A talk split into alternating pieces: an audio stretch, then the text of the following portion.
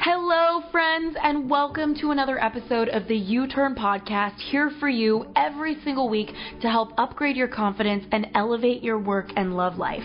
I'm your host, Ashley Stahl. Perhaps you know me as a former counterterrorism professional at the Pentagon, a life coach, a Forbes columnist, or the founder of Cake Publishing Ghostwriting House. We've got four free e courses for you on youturnpodcast.com. That's Y O U T U R N podcast.com. So head on over there if you want to grab one of those to land a new job you love, find your purpose in the workforce, launch your dream business, or get more connected in your romantic relationships.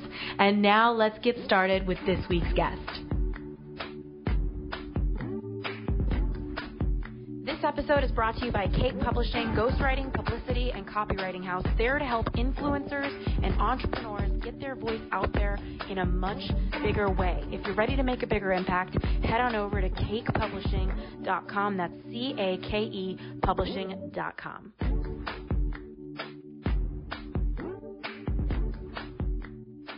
Hey everybody, it's Ash here, and I have a really special guest, not only a girlfriend of mine, but Dr. Erin Haskell, Doctor of Divinity, creator and host of Good Morning La La Land, an incredible show, an international bestseller, a mom, most importantly, and a transformational speaker.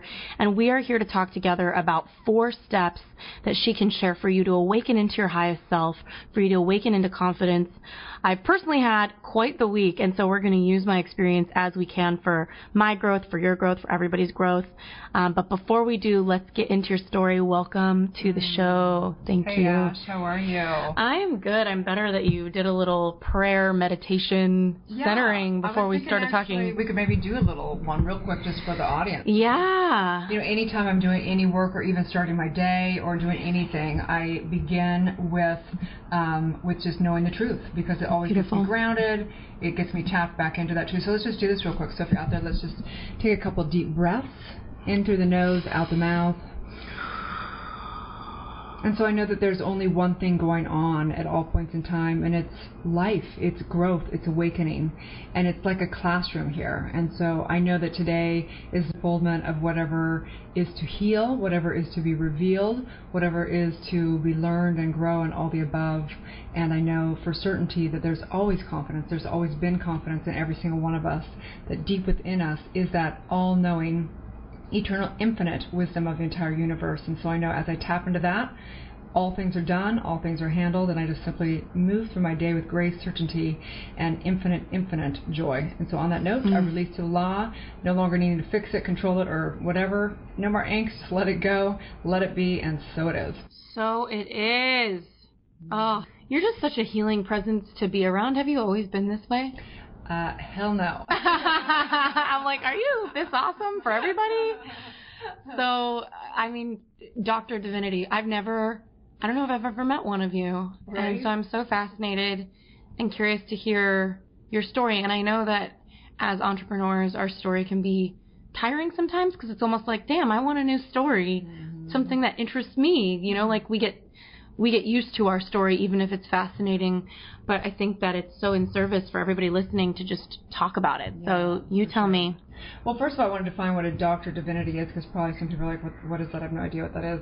Um, so, a doctor divinity, basically, I am trained in universal laws and the subconscious mind and how your subconscious mind informs universal law. That's a primary area of what it is. But basically, we call ourselves doctors because we heal through revealing the truth. Uh, so, for me, I mean, my story, you know, I don't know where it begins, right? Which lifetime, but no. Um, um, so, uh, I grew up in kind of a hippie commune in the hilltops of Santa Barbara. My parents were divorced. It was kind of leftover residuals of the 60s. I was born in the 70s, and so it was like there was pretty much no rules, no regulation, no religion. And um, I just remember asking my mom, like, what are we doing? Why, why, why are we alive? What is the meaning of life? And she's like, why are you asking these like questions? like had the big questions.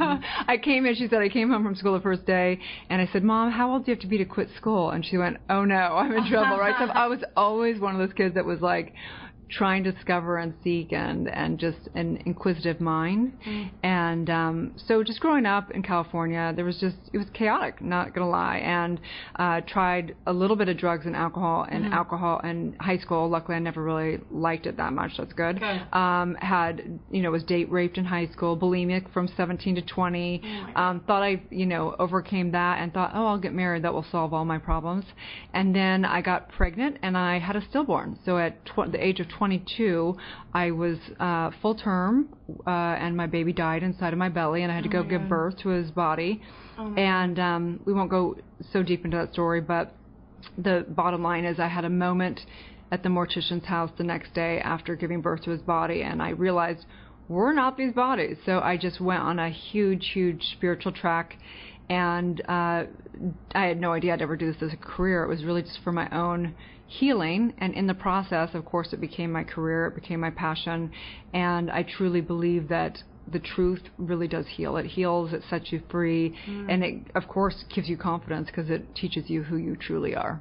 Oh, I love it, and I also one of the most profound things I realized with truth is that I was with a guy for five years and a few years ago, he proposed, and then within six months of the proposal, I decided I couldn't marry him and called off what would have been a, a massive wedding. Mm-hmm. And I'll never forget going to see a therapist that week where I was like, I just can't do this. And it, we we hadn't booked anything yet, but I was really quivering to book things and commit, and it was like a lot of resistance and procrastination around the wedding. And I sat in the therapist's office and I just looked at her in the eye and I grounded myself after years of anxiety sleeping next to this really awesome human being who just wasn't my person. Mm. And just looked at her and was like, I can't marry him. He's not my guy. Mm. And it was so painful to be in the truth. But what I noticed was that it doesn't coexist with anxiety. Like anxiety often is just avoiding the truth. So it's like either we deal with years of anxiety, often pushing a truth mm-hmm. down, or we deal with these moments of like sharp sometimes pain mm-hmm. but we face the truth and it's such a it's such a hack right it's like either we keep the band-aid on and we cry about it for years or we rip it off and feel the truth and feel the pain I love that metaphor. It's so well said. I oh. I wish I had been as courageous as you. I was not that woman. I walked mm. down the aisle knowing that it wasn't right for me. I and wonder how many people do that. I, I would, yeah, that would be that'd be interesting, I wish right? there would be a study on that. Like, know, how many right? people know that you're lying to yourself, right? Oh, I think that yeah. I mean, you know, obviously, I teach in the realm of health career and relationship and relationship is such a fascinating oh, yeah. such a fascinating area because uh, you know it really is uh, the primary relationship is within and all other relationships are the projection and reflection of our ability or inability to love but mm. I completely agree with you when you're not living in your truth you I just like I literally like if I put one pinky out of truth now it just like my whole being is like inducing. the anxiety and just you just know you're like yes. something's off what the hell and you just like and then the minute you're back in integrity, even if it's hard to get back in integrity, you're like, yeah. oh, a peace. Feels so good. Mm-hmm.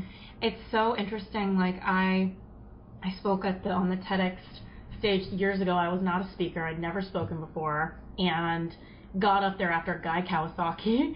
And oh I was no! quivering in my shoes, and I to I this day Guy. I can't watch that TED talk because I get so like I just cringe listening to myself. But I've been thinking about speaking again about this concept that quitting is for winners. Because mm. a lot of the times, I mean, not always, right? But so many people in society were, were programmed to think quitting is for losers, quitting is giving up. But I think when you're committed to truth and you're really committed to living life, it's not like you have to be lazy or flaky or somebody you can't rely on. Because sometimes people could be like, it's not my truth to show up to work today. Yeah. You know, like mm-hmm. you have to engage in life. But I feel like I've learned that there's such a freedom and rebellion and empowerment to quitting and walking Mm. away from something in the name of truth. And so I love the topic of this episode, Four Steps Awakening into Mhm. Confidence, because, or to truth, really, or into life yourself. Completely. hmm I So, love that. Yeah. It's um I love that that that just say no. You know, we know that every action is is an action. Yeah. So even saying no to something, saying yes to something else. So I would like to hear that talk. I Yeah. you're going to definitely give that one. But Guy Kawasaki, would that be a hard one? To, Oh my and speaking gosh. of, you know, confident, like he's a master at a master helping. public I speaker. mean, incredible. Yeah. hmm I was backstage and I'll never forget. Like I had such a blip backstage. First of all, a woman couldn't get couldn't get her mic on. She was wearing a muumuu. She's like, "Hey, can you?" And she lifts her muumuu up and she shows me her underwear. I don't really understand what she's saying. She wanted me to clip the mic to the back of her underwear. I didn't get it because I was like so nervous just to be there. I dropped the whole thing into her underwear, and and then and then I was I'm like shaking, you know. Oh, it was like a whole fiasco. Then I look at Guy Kawasaki, all these people, and I'm like, are you guys nervous to go up there trying to like relate to somebody? He looks at me like, girl, I do this in my sleep. But he's a, he's a nice guy, you know. Oh And I'm looking at him gosh. like, oh my god, like I so super don't do this in my sleep. I've been having nightmares for weeks that this moment is coming, and I'm gonna. I just kept seeing the red stage in my head. You know, this was years ago, but But that says a lot about you that you like put yourself out there without even knowing. And that's one of the common factors we find in people who are successful is that people have to have all their ducks in a row before they actually take action usually will not succeed. It's the people who just like yeah, they declare like i'm doing this. I have no idea how. I don't even know if there's you know uh, clients for this. I have no idea if it's going to work and they just go out just and go. they do it. Hmm yeah. There's like a chaos to real self empowerment, and it's almost frustrating for me because I'm such a non-details person. When and that's why I hire people on my teams that are details people because I, I just don't see them and they hurt my head. Um, and that's been such a huge gift for success. So I'm curious for you, what do you think has created your success? I mean, your show is incredible. You know, your writing has impacted so many people. What has gotten you to this point? Yeah. Uh, you know, I, I think that there's many, many leadership skills. You can learn how to build a good team by doing personality tests, and you can, you know, um, uh, hustle. You can do all these things that all the leadership programs say. You can set goals. You can do all that, and that's all great. But I don't necessarily think that that's going to get people the success that they truly desire. So I think that the true success comes from going within and getting your calling. In fact, one of the uh, oftentimes the most common thing people ask about there's kind of two things primarily: how do you get confidence, and how do you get your purpose and calling. Those are kind of like the two primary things that people are seeking. They really, really want to know. Even people who are, you know, multimillionaires are still trying to figure that part out. They feel Yeah. still feel like there's a calling that they haven't quite gotten to. And so, for me, I would say the secret to success is quieting down enough Mm. and getting in touch enough to say no, like you said, Mm-hmm. and going within and really getting in touch with what your true calling is. Because for me, my true calling was spoken, it was whispered, you know, within a deep, deep meditation. Amazing. And most people are seeking it. You know, they go, well, maybe if I just model myself like, like, shopping around. Yeah, like shopping looking, around. which is me very see. noisy. It's very distracting. Yeah, and they just try and you know reproduce some other type of thing of what another person's already done, and it just never works out. Do you know what's so interesting? When I walked in, I was everybody who's listening. I was telling Erin it's been kind of a shitstorm of a month, but it's weird. Like I just feel like this spiritual work has been so healing for me because I was just saying, you know, I don't get caught up in the drama of it. If I'm talking about it, it's more like this is what's happening, and it's so weird. Like you know, so for those of you listening, I had my sister pass away uh, unexpectedly the past month. I had strep throat for three weeks. And yesterday I got out of an Uber and a truck drove by and drove the the door off of the car and almost hit me. And I sat in a, a like a on a balcony with wood and I got 50 splinters in my ass, literally. And as my best friend was picking the splinters out of my ass, I got a text from a guy that I've been trying to get over forever and I just started to feel like I was getting over him. And I actually think this is really relevant to your work as we mm-hmm. kind of move into these steps to awakening is a quieting the mind and b um, really learning what to say no to.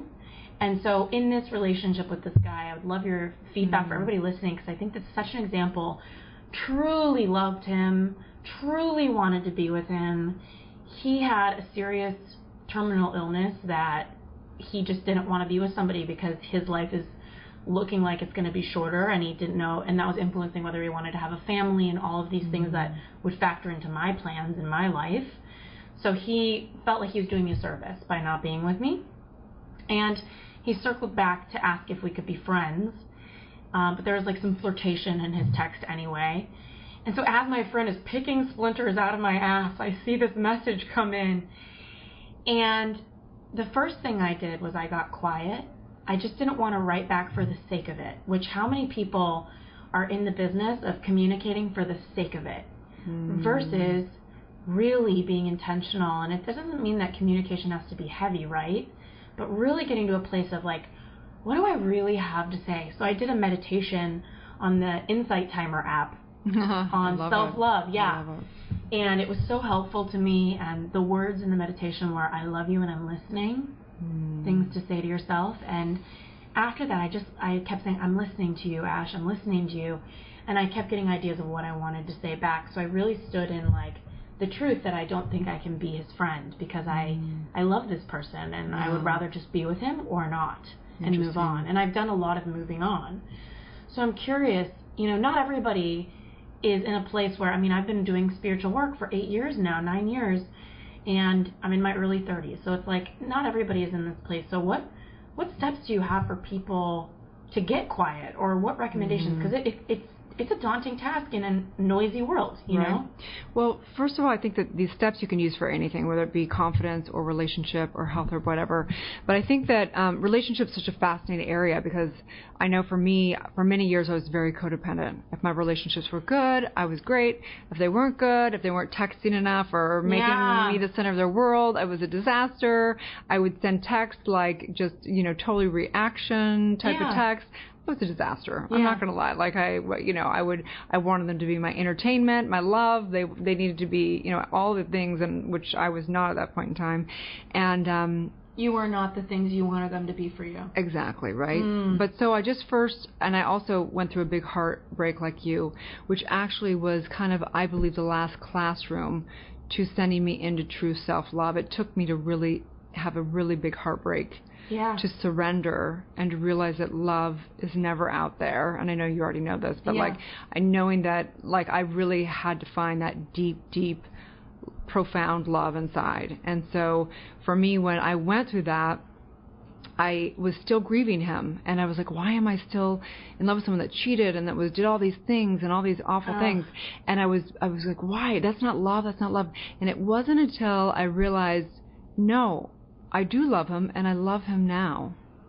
And and in loving people, we get to un, the moment we get to actually truly unconditionally love them, we get to also know where they belong in our, in our lives. Yes. Right? So it doesn't mean just because you love someone doesn't mean they need to be in your life. Or maybe they're very distant. Maybe it's somebody you need to have, you know, really far away from you. Or maybe they become your friend. Yeah. Or maybe they become the, you know, your partner for the rest of your life. But it's not until we fully accept them exactly as they are that we're able to know where that boundary is and mm. where to put place them in our lives. And I and think that that's hard. That well, we so well hard. we have to know ourselves, right? So and it's a quandary. So what you're what you're going through and what so many of us go through is what's called a quandary. It's a problem. We want them and but there's parts of it that don't work for us. Mm-hmm. So we're like, it's like that tango dance, right? We're like, oh, I want this person. No, I, it doesn't work for me. No, no, no. Oh, I want this person. And you know oh, no, no, no, so mind blowing about that is that people say, you know, like for example, my best friend now we're like runaway brides together because she called off her wedding too, 600 people a month before, and it's a Persian wedding, which there's like a lot of oh, cultural yeah, that's pressure, big, yeah. so full on, super extra, and you know, as far as what you're talking about goes, you know, really standing in your no, really loving someone. It's like there's so many times with her now ex fiance, she would say he has all of these amazing qualities, and I would say, you know, except for he's not emotionally fully available. And it was like, I had a boyfriend, you know, not the one I recently was just talking about, who he was amazing, but he had an anger, he had a temper. And it was like, for me to say, if only he didn't have a temper, that's like saying, if only every genetic code in his DNA was warped differently so that every cell in his body was a little different, this would work. It's like people look at all the good qualities, right? But if there's one thing that just truly doesn't work for you, I think that's where the work is that you're talking about is loving that person well, enough. there's there's different levels though. I think yeah. there's levels. Tell me more. One is there's a level of what's in it for me. And guess what? There's always going to be a deal breaker. I'm Yeah. sorry, but no matter how, it may be that they actually cheat, or maybe it's just that they don't pay enough attention to you, whatever it is, right? There's going to be a deal breaker at any, with everybody at all points in time. So the likelihood of having a relationship work out that's just trying to fulfill your needs is, is really very small chance that you're going to get that. Second is what's in it for us. Let's move it up a little bit, but the reality again is that, you know, people make other people wrong. There's vicious cycles. There's victim mentalities. There's all that. Number three is what's in it for the highest good. And the reality is that relationships, the whole culture is is shifting around mm-hmm. relationship, right? So it's natural. I think that that feeling that that your girlfriend was getting or whatever is beyond her own consciousness. Oftentimes we want to we want to figure it out. We want to find that thing, and maybe it's just this one character flaw, Yeah. or whatever. But it's actually maybe con- con- a collective consciousness of us moving past the traditional identity of what it means to be together as a couple Yeah. or as whatever that is. Some people are going polyamorous, whatever whatever that is for Yeah. that individual. But it's an, it's an identity shift, and a lot of times we try and figure out what's wrong with that person, but it has nothing to do with that person. It has to do with that that is no longer our integrity to live that way. So then let me ask you, you know, a girlfriend of mine is married to a very powerful, financially successful man. She loves him truly. This girl would be in a shack on the side of the street. Like she's so low maintenance and she just happened to fully love this guy. But he doesn't want to make that much time for her. And so she's really suffering in the marriage. What would you have to say about a situation like that? Because that feels like an example of a deal breaker. hmm Um, for me, I would say until you get to the point where you look at your partner and you say, You are not responsible for my happiness. hmm You are not responsible for my fulfillment. And you are not responsible for my financial situation. hmm You're not living in a truly empowered place. And in fact, we are such powerful spiritual beings that the moment we assign someone else as our source of happiness, we become unhappy. The moment we assign somebody as our fulfillment, we become unfulfilled. The moment we assign somebody as our source of financial whatever, we become disempowered in the realm of money. We are so powerful, and if we had any idea how powerful we are, that it's just, it's literally just another lesson. So it has nothing to do with him. hmm Has nothing to do with him. And how does somebody make a decision of whether to stay or to go? Like, how do you look at that? I mean, you're so wise. I'm like, tell me Mm-hmm. yeah, all. Yeah, I mean, the reality for most of us, we got to hit. You And know, you're wearing all the, white, The, look all godly to me. the, the like, the universe usually, usually we have to go, you know, somewhere like around. Like for me, it was like, you know, feeling like I was being dragged by a, a car down the pavement, being, you know, with my face being skinned across the ground. You know, like how far is your low? I don't know what that is. It's gonna Yeah. be, it's gonna be different for each person. Yeah, you know what? One of the things that I heard that was so powerful was the idea of rock bottom. hmm And it's like, never rob somebody their rock bottom, the dignity of their rock bottom. And I think so often as parents, you know, I'm no parent. I would love to be one one day, but it's it's like I'm sure a lot of parents don't want they want to spare their kids from feeling some sort of rock bottom. My sister who passed away, she had a lot of rock bottoms. She t- unfortunately, unlike your story, you know, she tampered with drugs at a young age and she kept them with her her whole life. And I was taking her in and out of rehabs and doing whatever I could. And from a young age driving into the valley with my dad when her her mm. work would call us and say she hasn't shown up we were scared she'd killed herself in her apartment. So we'd gone through a lot of pain with her. But that was her her rock bottom and I think there's a dignity to that. So mm-hmm. why do you think people are so responsible for other people you know? Where they think I mm. need to spare them from feeling this or going through this? You know why do we get so codependently hooked in mm-hmm. to other people's realities? Yeah. Well, we're we're connected. We're literally energetically connected to whomever we are around, especially if we're intimate with somebody. Yeah. I mean, you literally connect energetically. Yeah. So it's much easier to get into something than out of something, right? Yeah, Oh my god. But I want to say congra- Yes. congratulations if you've hit your rock bottom, right? I mean, Yeah. uh, oftentimes in our culture we look at it like, oh, something's wrong with them. They hit the rock bottom. It's like, congratulations. Maybe they're a little bit more advanced than some of us that are tiptoeing over here thinking it's, it's okay. we're avoiding our We're- rock bottom, Yeah, we're and we're living a pretending. lukewarm life. Yeah. so we don't have to face it. Yeah, it's uh, you know, so Well, uh, what do you think that looks like for everybody listening? Because to me, that looks like being in a job you don't really like, about to be marrying somebody that Mm-hmm. you're not really sure about, and you and and people know. What do you have to say about people who they know somewhere in them, but they don't choose to listen to it, and they go into their head and they come up with stories as to why they should be in that situation, why it's meant to be. How can you pop that balloon for people listening right I now? I love that. I mean, we know what that looks like, right? Denial, It looks like denial. It looks like you know turning on the television just a little bit more. Yeah. Um, you know, having a few extra drinks here Yeah. and there, like shopping a little bit more. That would be mine. Um, right, like anything to avoid Yeah. the truth. Yeah. Anything, and we've all been there. Mm-hmm. Um, so what was the question again? What? Yeah, like what would you? How do you recommend people listening to themselves to avoid this? Because I know a lot of people are in denial right now, and for me, I've gotten a lot better at hearing that voice of wisdom inside of me that really does know the truth. Mm-hmm. And I know when I'm denying the truth. I know when I'm listening to it. Yeah. I can feel it in my body, but. A lot of people are still attuning to themselves and genuinely, even though something feels off as they enter into that marriage or that job or whatever it is, they don't listen to it and they live a lukewarm life, avoiding what Yeah, would probably look like rock bottom for themselves. It reminds me of that, um, uh, you know, the Chinese handcuffs. That it's like you Yeah. try and you put your fingers in these two little things, Yep. and, you, and you try and pull them out, and it gets tighter as you try and pull them out. Yep. So it's like instead as a counterintuitive thing, you've got to push them together in order to pull them out. And I think it's kind of like that. If you have something that is dysfunctional and you can't get out of it, it's almost like go more towards it.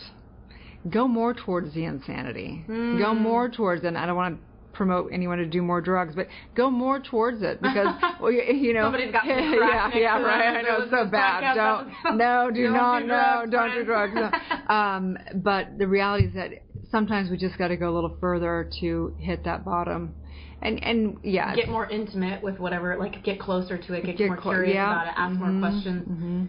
So instead of, I guess it's like you can be in denial in your head, but at the very least, do yourself the service of having a conversation with somebody or asking yourself these questions about how you really feel about where you are. Mm-hmm. Why do you think people don't trust themselves?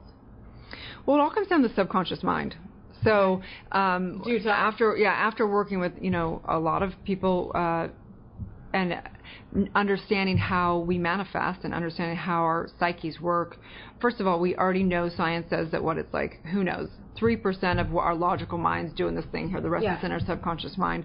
I think it's a lot less than that, but um, um, And what is your understanding of the subconscious mind? Because I've talked about it before, but I think everybody may relate to it differently. Sure. So the subconscious mind is basically that, that automated system within you. So when you're like, for example, when you're a baby and you take your very first step, it takes every ounce of any thinking whatsoever to move that muscle, pull your foot up, put it down.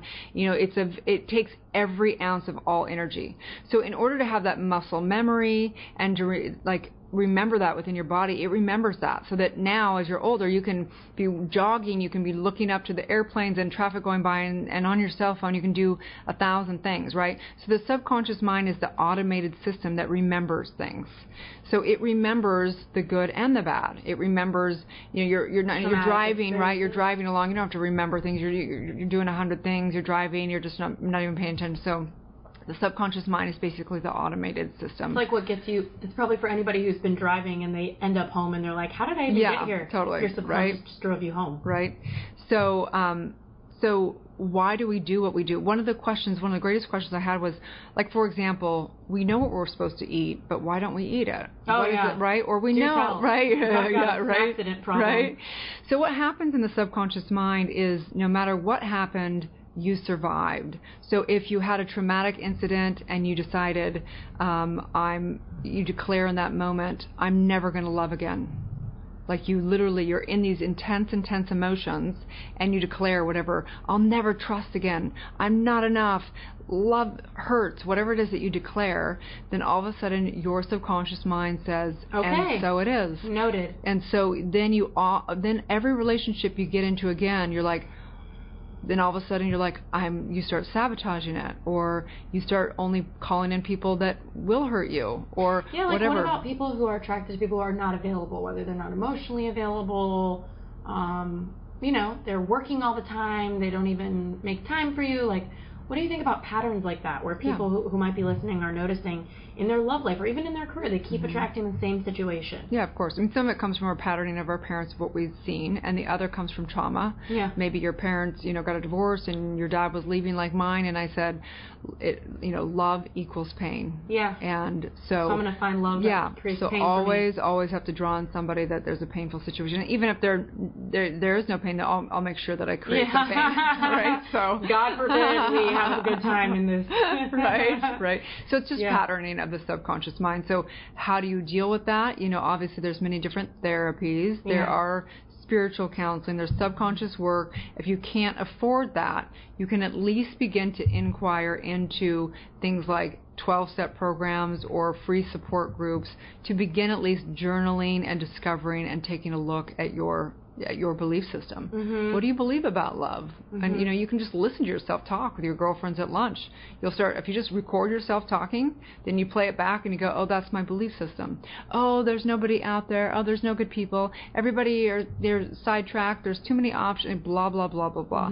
And so it is. And every time you talk, your subconscious is listening. Mm, so the first step of awakening into confidence you shared was to wake up. Yep. So, can we talk to me about what that means for you and for everybody listening? Those of you listening, whether you want to awaken into your best self, you want to face what's true, you want to feel more aligned, the first step is waking up. So, what So does that means like? that means begin to take a conscious look at your life. Okay. and realizing how you have created at least the bare minimum is the experience of what's going on. Mhm. and if you you know believe in really manifestation you'll believe that you actually have created the circumstances of your life. So begin to wake up to what you have created for yourself. Begin to see the pattern in your life. Begin to see how there's all there's total serendipity at all points in time. Nothing's a coincidence. Mhm. so So just it's kind of like if I'm the creator of my life, what am I doing to create? Yeah, This? Like, what am I taking- thinking to create this? yeah taking a look at your relationships taking a look at your health taking a look we know that like even your dna is only like 5% of what your what is actually happening you do have free will Mm. with a lot of stuff so begin to take a look at what you're creating for yourself what you have created and if you can create crap then you could create good stuff it's the same energy right Yeah, it's so creation. yeah so just begin to, number one just wake up and begin to take responsibility what have i created for myself So what about what, what was that moment for you where you were like, okay, time for me to wake up and really take a look at my? Because I know when I did a lot of career and business coaching, that was the first thing. Is I was like, okay, if I want to know what people believe about the world, all I need to do is take a look at their results and their career and their relationships and get a pretty good idea of what they believe to be creating that. So, what was that moment for you? For me, I think that the I mean, I had so many of those, but I would say in that relationship, I had a very dysfunctional relationship, Mhm. and and I kept going back. Because you were like, I love pain. Yeah, I love pain, right? Right? Yeah. Yeah. And um, it was just one of those moments that I was like, okay, I can no longer point the finger at this human being. Mhm. I remember being balled up like in my bed, like I don't want to live. What is Yeah, this? This so is like painful. so painful. And just having one of those moments, like I've created this. I keep going back. I I know that I have a belief that love equals pain. And in that moment, I thought, well, if I can create that, I can recreate it. Because I'm not my thoughts. I'm the creator of my thoughts. And we know we can reprogram the subconscious mind. So I decided in that moment, it's time to recreate that. Mm, so it's somewhat of a rock bottom for you. Oh, definitely was a rock bottom. So yeah, I mean, I've definitely had my for you know my moment where I'm in fetal position Mhm. in the bed crying. for sure. Okay, so second step is reprogram, and I think, you know, for those of you listening, maybe you're kind of like, Dan, I really want to do this, but how? Because Mhm. I mean, if I didn't do any of this work the past decade, I would be like, how do I just change what I Right. think? Mhm. It feels like the thoughts just kind of come in like unwanted visitors, and and then you believe them, and Mhm. how do Right. you start? So there's two ways of there's two primary ways Okay. of reprogram the subconscious mind. One is logically. Okay, so logically we can begin to affirm, we can begin to what's called command your subconscious mind. Okay, so that basically means uh, that you have to have a pretty strong consciousness. That's why so many people do affirmations and it doesn't ever actually do anything. You can say, "Oh, life's good. Life's I I'm only love. I'm only love." A thousand like, times, like right? Delusion right? yeah. outcome. So we program the subconscious mind through our feelings. So that's mm. why they call it mm. spoken word when, say, even like a minister preaches, right? Yeah. You have to. The universe and subconscious mind is reprogrammed by vibration, by the feelings. So until you can command it, like literally, imagine you're like a, a a lieutenant in charge. That's your conscious mind. And your subconscious mind is like a bunch of soldiers down there. Yeah. So unless you're a, a commander in charge and you are like you give orders to those soldiers. To those soldiers and you got you got to you got to command like no like I declare that I you know am I, I'm having prosperity and money now. Like we're creating this now. Yeah. Like I'm no longer the effect of X Y and Z. Like I'm declaring like I'm fed up, I'm done, and you declare it, you're done. Um, very few people have that strong of a consciousness. Mm. So that's one way you can do it is through commanding the subconscious. Saying like I declare, I declare, believing this, I declare, and the behavior that comes and you, with it. But you've got to believe it at such a core that you you you command it into your subconscious. Mm. Very few people are able to do that. Okay, mm-hmm. that's why usually it's at a rock bottom that you declare that. Do you know that literally the night so the night before I had my splinter episode and the ex that I had been grieving reached out, I had a friend of like 10 years and he and I dated in college and he wanted to try dating. Like he came out of the woodworks and was like, I'm really serious about this and it totally didn't work out. He has a kid and he was very unavailable, which I thought him having a kid was a lovely thing and a beautiful thing and he's so good at it. But I was like almost energetically chasing him even though he insisted to have the relationship. So the night before I heard from the ex of six months, I I talked to him, my old friend, and I said, "Hey, look, like this doesn't seem like it's something that we can make work, and it's all good. It just seems like your priorities are where they are." And he goes, "Yeah, I, I told you I thought I wanted to make this work, but I guess I don't because I'm really focused on my kid, and I don't want to pick up the phone when I'm with her, and he's with her most of the time." And I called one of my closest friends, and I literally, and this was this week, and I said, I declare this pattern of me chasing people who are not available or who do not want to be. It's not that they're not, it's that they're choosing not to be available to me. Done. The next day, as my friend is pulling splinters out of my ass, and I'm sitting there, which by the way, as I'm sitting here talking to you, I'm like feeling one poking me.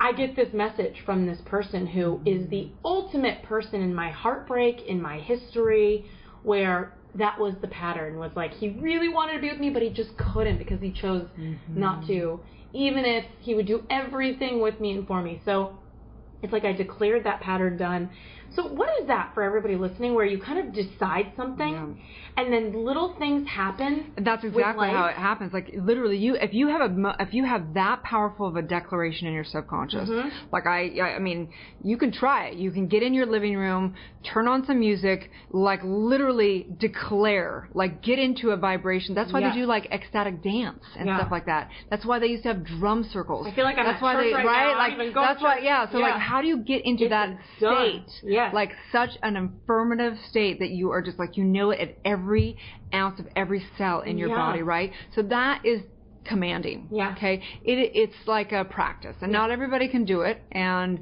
uh, stronger consciousness, more powerful, right, to be able to do that. So the other way of reprogramming the subconscious mind is getting into a um, like almost a state of going in and neutralizing all of the things that you've declared in there. Okay, tell me more. Yeah, so like therapists will call it prolonged therapy. For uh, it's a Greek Socrates process does a lot of it. So you go into your mental pictures, okay? okay.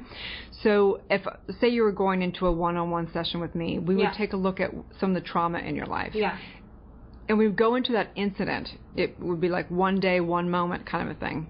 And we would go in there and we'd want to get off all of the emotions around that mental picture. We yeah. would neutralize it. And in neutralizing, and we would take a look, and you may even have an epiphany like, oh, I realized that in that moment I decided that I wasn't enough.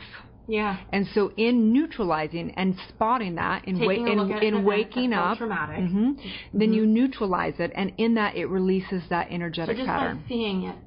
But, yeah. but that's hard, right? Because a lot of people will look at a situation and they'll I mean, you've got to really connect to it to let it go, right? Because a lot of people will be like, yeah, you know, when my dad left my mom, I decided love was going to suck.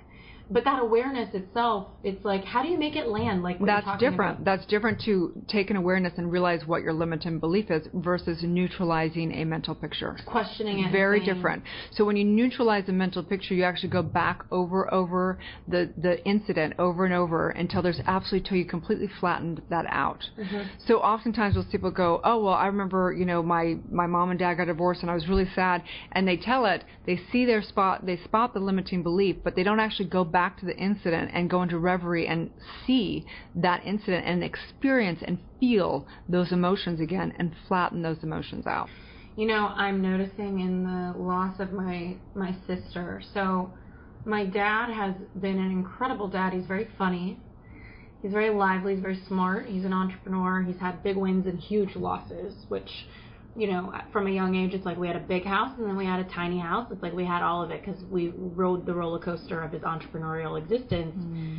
with him. And the way he related to it was like traumatic for me because he had so much anxiety, so much panic, and when he felt too much, in retrospect, I noticed that he would just be very conversational. He just wanted to talk about it, but really, you know, some people talking about it is healing, but for other people, talking about it is avoidance. It's like a way to keep the story alive and not actually heal from something and let it go. Uh, it's a way of not letting it go. Well, you want to actually be very careful because if you tell a story again Yeah. and energize it again, Yeah. then you're going to reiterate and re, you know, basically program that limiting belief again.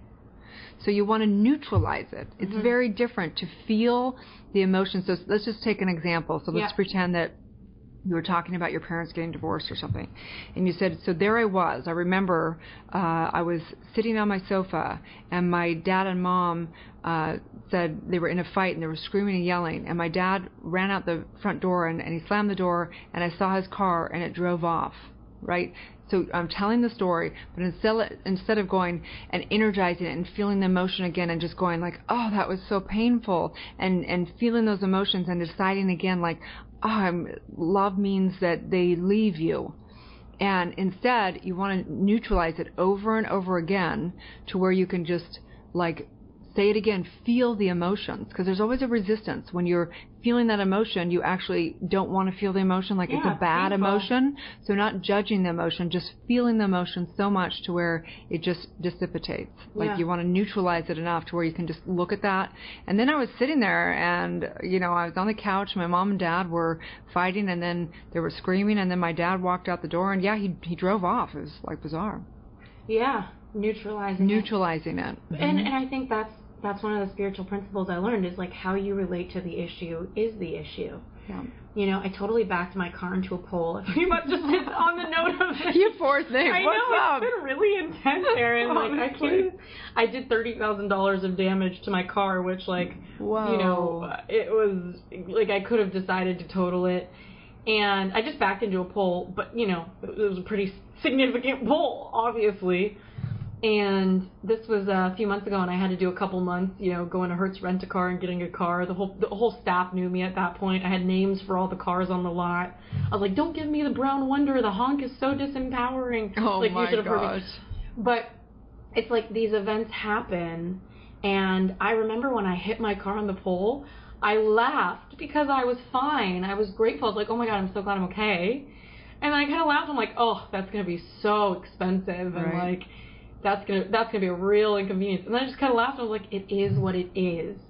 And I don't think I'm in a place of denial in my life. I think I let things hit me, pun intended, like Right. like the pole that hit Yeah. me.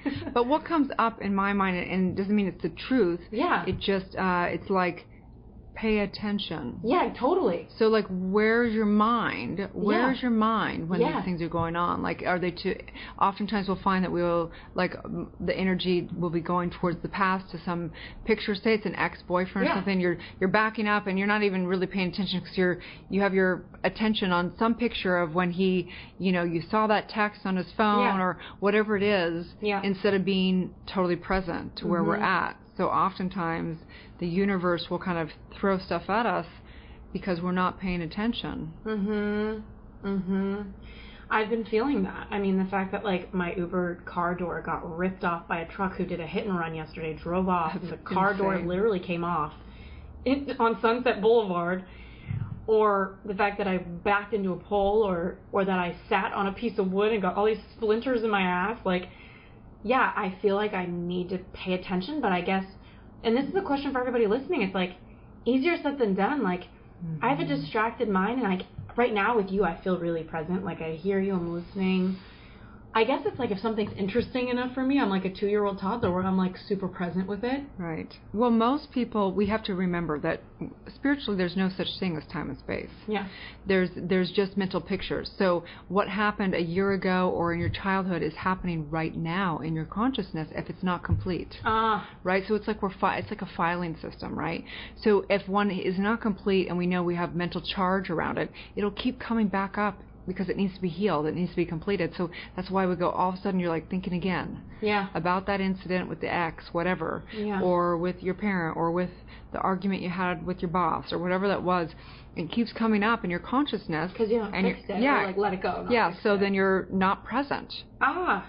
So people, so this kind of brings itself to obsessive thinking. A lot of people mm-hmm. will keep rerunning that conversation they had last night or that horrible situation that they're still upset about would you just take that as feedback that that's like linking to something that they've already experienced, a feeling they've already had, and the obsessive thinking is just a reflection of the fact that they haven't fully felt it and let it go.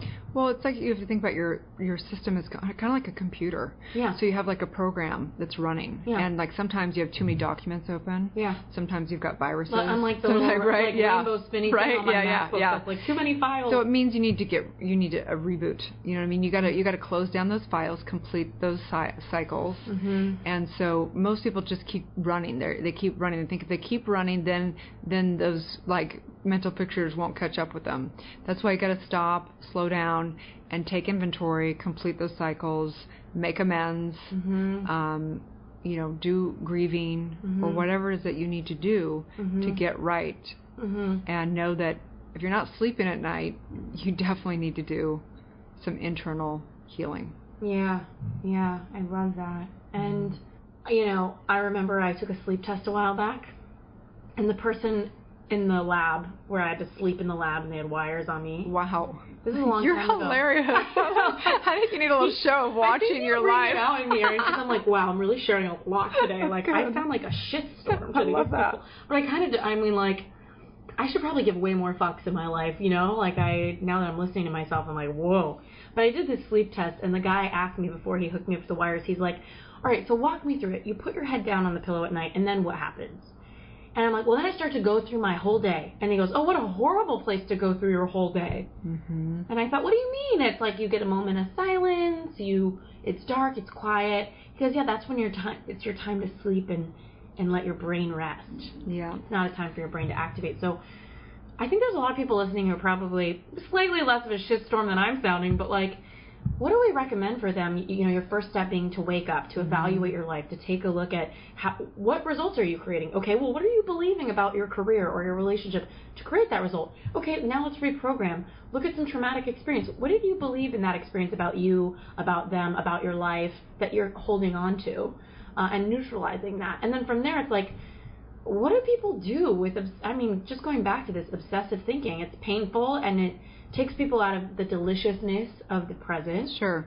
So know? I'm going to give you some tools on doing that. I love a so good let's tool. go. Let's go through step three is aligning. So aligning okay. with universal laws and your truth. Yeah. So that of course takes a little bit of work to figure out what your truth is, and that's why each relationship, every situation, everything is the opportunity to discover what works for you and what doesn't work for you. Yeah. Are you somebody that likes dating somebody that's busy with their daughter? Are you somebody that whatever? It doesn't mean it's right. Doesn't mean it's wrong. Apparently, I'm needy like, as right, hell. I'm yeah. like, I want more attention. Um, like so, it's a, really a self discovery. All yeah. of life is the mirror, right?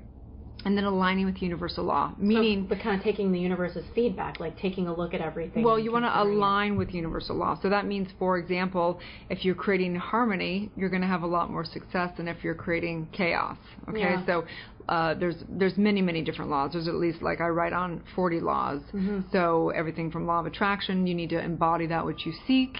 You know, to um, you know all of them. Just basically, you need to learn how to align with your truth and the law. Yeah. The fourth step is affirming. So every single day we've got to affirm what we truly desire through meditation, through mindfulness, through visioning, through uh, developing your intuition, and so on and so forth. So back to your question about going to sleep, not being able to sleep, or the anxiety or whatever it is. When you meditate, there is what's called the I call it the observer effect, mm-hmm. very well known in the industry, of where you you basically look at your thoughts as if they're like clouds rolling by. Yes. And you realize you're not your thoughts. Mm-hmm. You can just observe and witness those thoughts.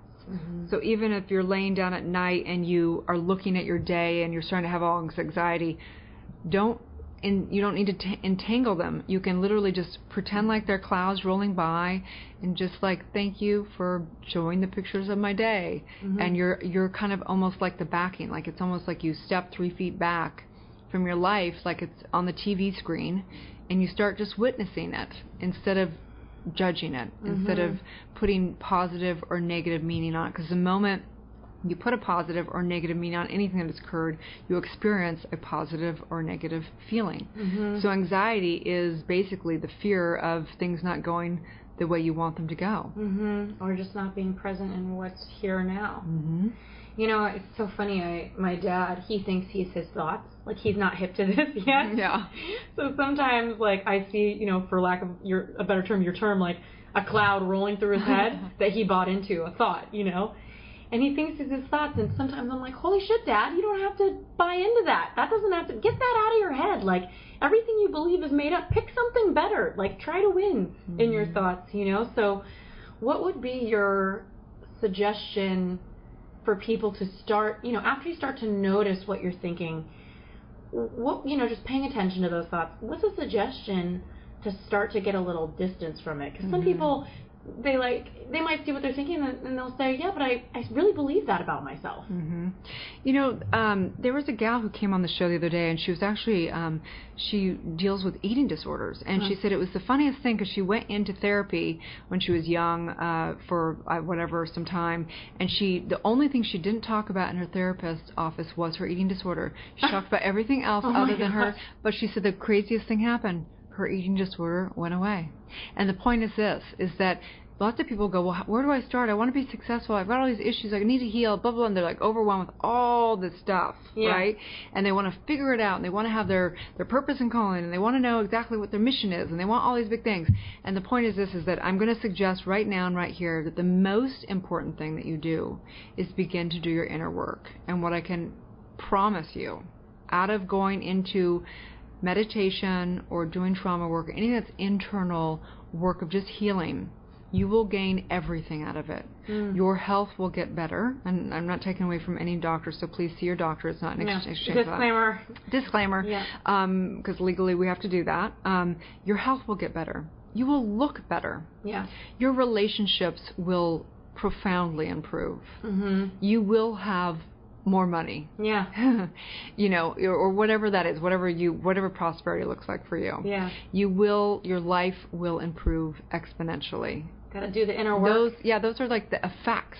But what is that? Okay, so some people listening, I know some of you listening to me, you guys have been at this, but some of you are like, what does inner work even mean? Because we hear this, right? In the spiritual mm-hmm. world, people are like, you need to do the work. What is the work, right? So it's, it's looking at your thoughts, it's waking up, looking at your life, just having that basic awareness. But what else is it? Well, I think that anybody should follow their bliss. So if meditation speaks to you, do meditation. Yeah. If therapy speaks to you, do therapy. If Yoga. 12, yoga, whatever it is that that speaks to you, there's something intuitively that you have to honor. Books.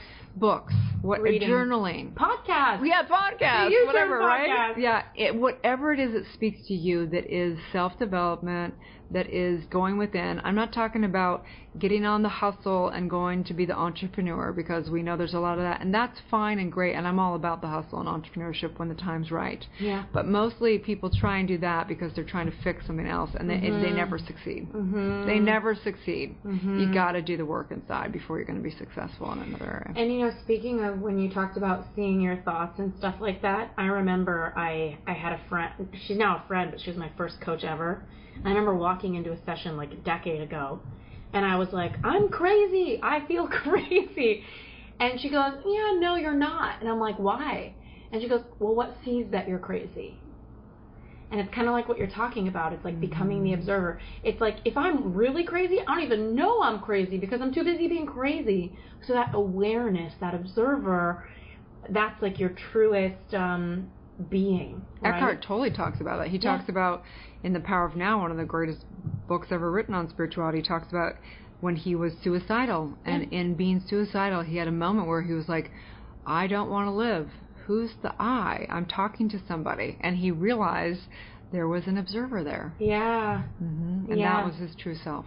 You know, when I was a little kid, I've never said this, and it feels so like extraterrestrial to put this on my podcast, but like, I used to look in the mirror. I remember this, and I brought it up in my master's program in spiritual psychology because I was like, well, these people can hear this weird thing coming out of my mouth. I stood up and I was like, I looked in the mirror, and I used to not recognize my face.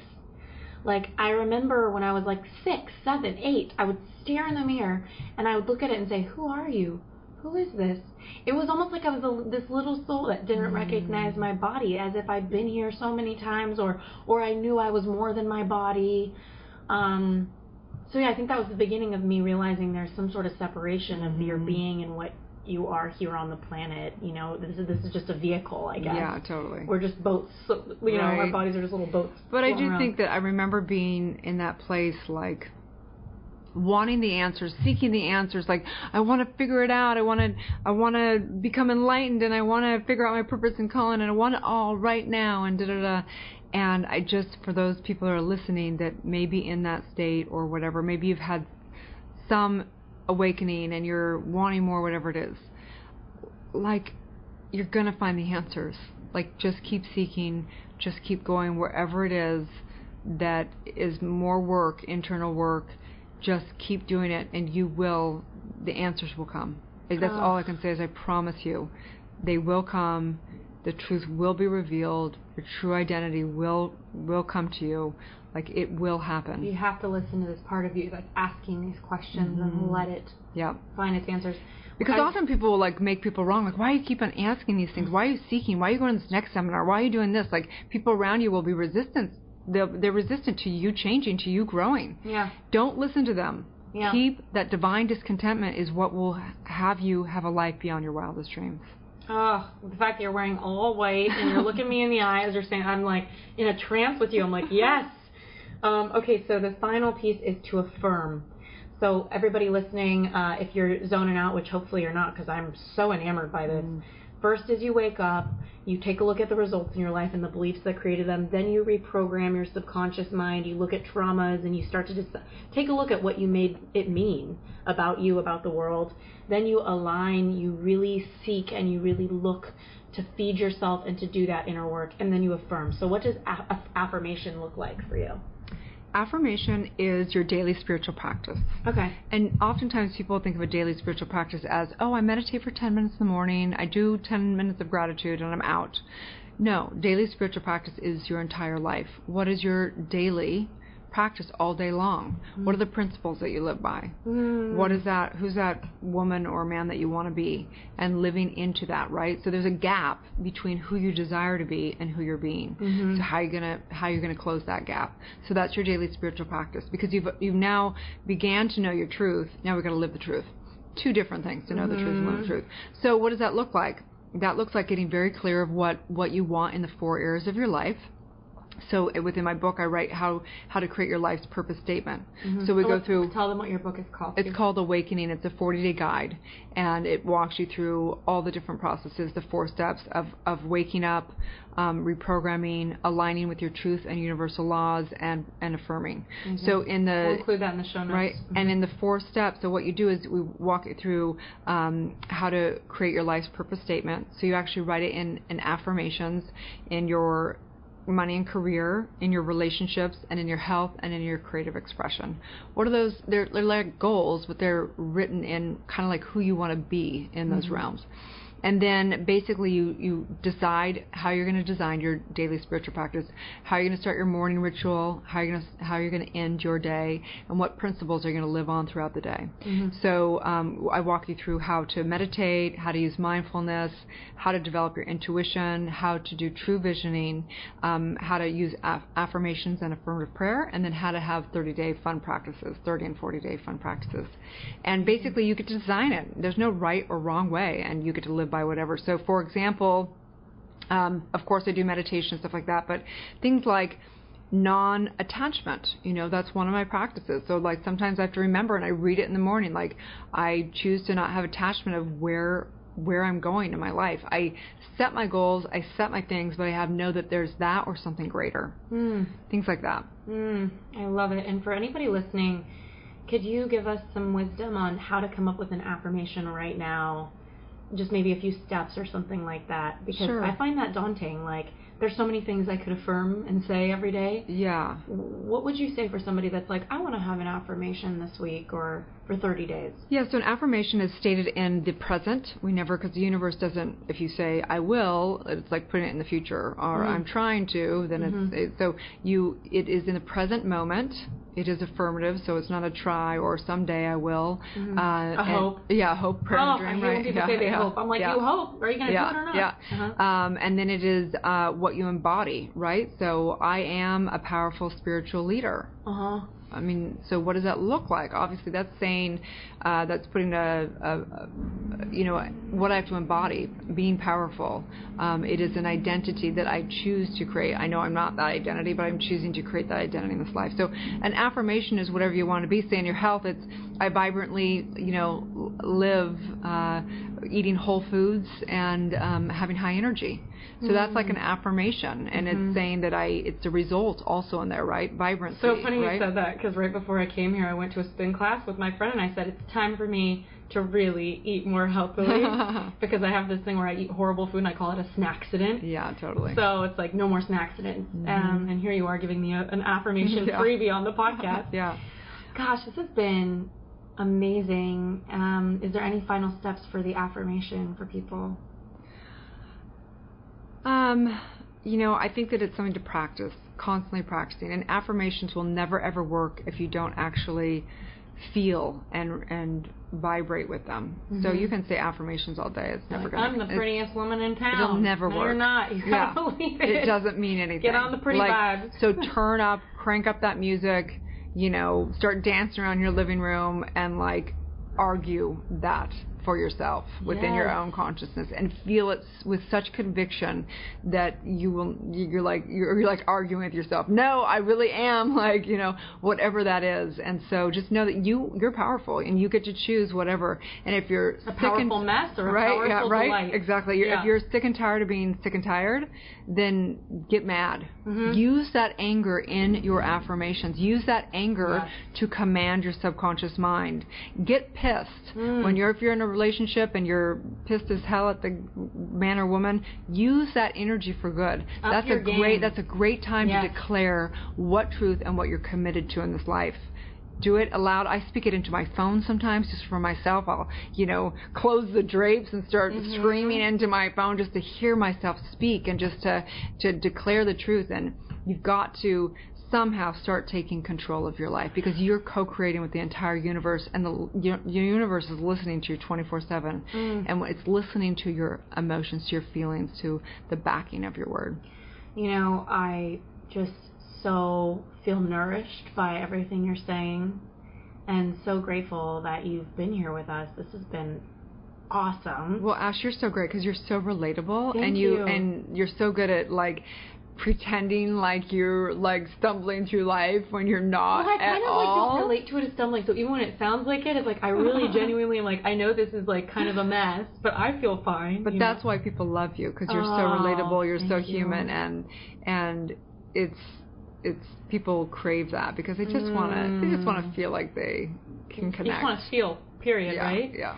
Do you know what's so interesting? What you were just saying is like get angry. I think for everybody listening, just to leave you on this note, um, even instead of post episode notes, for those of you listening, it's whenever something's kind of chaotic, um, whether it's a relationship, a situation, I've started to relate to it like, oh wow, this is upping my game, right? And like you were saying, Erin, it's like get angry about it. Like really get closer to those things that you're in denial about. Move closer to it. See what it really is. Do the inner work. And so the other day, as I declared after I got off the phone call with my friend who wanted to date, and he was just so not available, even though he insisted on it, it's like to declare to my other friend, hey, I am no longer doing this. I'm no longer chasing. Mm-hmm. You know, I'm going to believe people's actions, not just their words. I declare this my new behavior. And I really said those words, and I really meant it. And so the next morning, as my really good friend is like pulling these splinters out, which by the way, everybody listening, that was my second scheduled podcast interview with you, Erin, Oh, and I had to recall you, reschedule, and be like, this is a weird one, but I need to get these splinters in. As she's pulling splinters out of me, and I see this text message from this ex, I thought, oh wow, he's upping my game. He's mm-hmm. challenging what I just declared. I just declared I'm not going to do this anymore. And that relationship with him represented me chasing somebody who loved me, who wanted to be with me just enough. But right when I wanted them to really step into being with me, they couldn't commit, you know? Isn't And that funny? so- the universe will often test us. They're like, really? Are Yes. you sure about that Yeah. declaration? Yeah, I think it's a great word, declaration. It is another word for saying command, for sure, or Yeah. the power of decision, whichever you want to sum it up. Call But it done. Call it done, whatever that is. Whether it's dead. Yeah, and I think athletes do this a lot. They use the anger, they use that adrenaline To up their game. to up their game. Yes. And and women, we often just like want to feel good and feel light and feel happy, and that's Yeah. fine. But we need to declare if we're going. We, we- it's fine if you just want to be the effective life and just float down the river, which is great. There's nothing wrong with that. But if you truly desire to make a drastic change of your patterning, you got to declare. Mm, okay, you have some free things that everybody wants, including me. Like after I get off of Yeah. this microphone, I'm going to be like, www. Yeah. So where can everybody find all of the fun things from you? Sure. So you can go to drerin.tv, which is www.drerin.tv, and you can get my free app. It has 30 guided meditations, has the show, daily show, has a podcast, has a bunch of freebies on there. It's all free. Amazing. I already see myself. I got noise canceling earphones for my Yeah. meditations. So I'm going to be here with you now, and then tonight, I'm going to listen to your You can also just listen to my podcast. It's Amazing. Dr. Erin, and, and I do every day a, an 11 minute podcast on there that um, just gets your mind right and Great. teaches universal law. You can go to iTunes or Stitcher or all, all the different, it's on all the different podcasts. Oh, thank you so Mm-hmm. much for being here. What a treat. Probably more for me than everybody else listening. I'm like, whoa, I think I needed this episode. So thank you, thank you, thank you. Yeah, it's an honor. I'd like to just do a quick benediction. Yes, yes. As as we end, we just really give gratitude to all the benefits of this um, sacred space. That I know that whoever is uh, has been ready to hear whatever has been listening, and whatever is supposed to have been said was said. And so I honor Ash as she goes into listening to the universe, that it's speaking to her profoundly. And I know that as she declares whatever her heart desires, the universe has to respond 100% in alignment with that. Mm-hmm. And so I honor the waking up, the reprogramming, the aligning, and the affirming for each and every one of us, knowing that we're here to awaken, grow, and live the life of our highest expression. Mm. And so it is. So it is.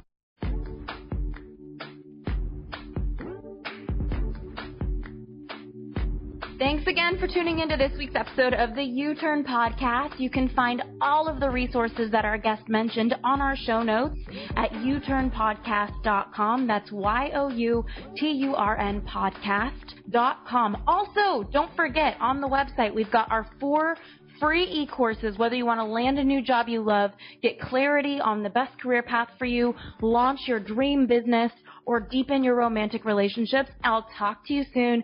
Can't wait to connect on next week's episode. This episode is brought to you by the Yap Media Podcast Network. I'm Hala Taha, CEO of the award winning digital media empire, Yap Media, and host of Yap Young and Profiting Podcast, a number one entrepreneurship and self improvement podcast where you can listen, learn, and profit. On Young and Profiting Podcast, I interview the brightest minds in the world and I turn their wisdom into actionable advice that you can use in your daily life. Each week, we dive into a new topic like the art of side hustles, how to level up your influence and persuasion, and goal setting. I interview A-list guests on Young and Profiting. I've got the best guests, like the world's number one negotiation expert, Chris Voss, Shark Daymond John, serial entrepreneurs Alex and Leila Hormozi, and even movie stars like Matthew McConaughey. There's absolutely no fluff on my podcast, and that's on purpose.